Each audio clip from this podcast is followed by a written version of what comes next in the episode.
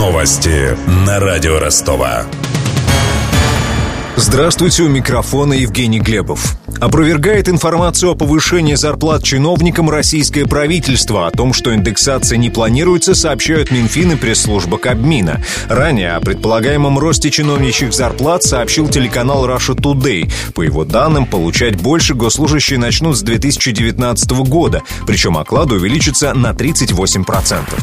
Ford Focus стал самым популярным у россиян иностранным автомобилем с пробегом. Таковы данные аналитического агентства «Автостат». За этот год в стране было продано 95 тысяч автомобилей этой марки.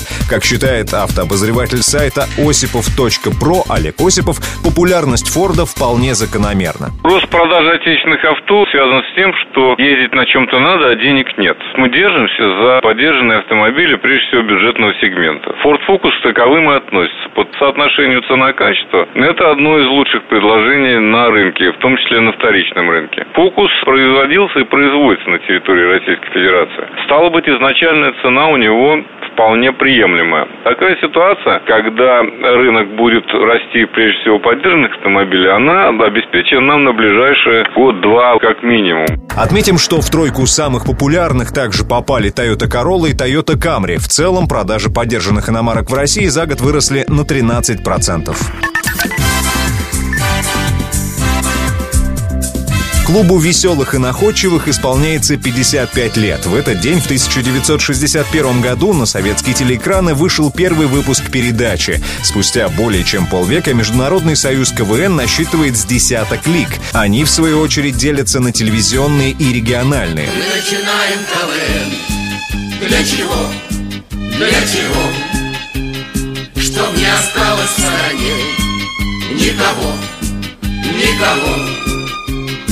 Чтобы попасть в телелигу, нужно пройти сложную систему отбора. В этом году только одной команде из Ростовской области это удалось – сборной Волгодонска. На содержание коллектива федерального уровня требуется около $1 миллион в сезон. Деньги обычно выделяют региональные правительства и спонсоры, рассказала радио Ростова капитан команды «Приоритет ДГТУ» Оксана Мафагел. Все это, во-первых, проходит в Москве. До Москвы надо добраться, в Москве надо прожить. Прожить недели две. Плюс реквизит, плюс это телевизионный реквизит. Это не просто, знаете, там найти парик или какой-то костюмчик. Все должно быть идеально телевизионно. То есть все должно быть с театра. У тебя, если массовка, они обязательно должны быть актерами. Они должны быть все загримированы. Обязательно у тебя должен быть свой гример. Профессиональная косметика. Там немного другие расценки, совершенно не близкие к тому, что происходит в центральных лигах. В этом году Донская лига КВН впервые в своей истории получила статус межрегиональный. Теперь в Ростове поиграть в КВН приезжают команды со всех концов страны. Улучшился и состав жюри. Судить стали приглашать известных в прошлом КВНщиков и действующих телепродюсеров.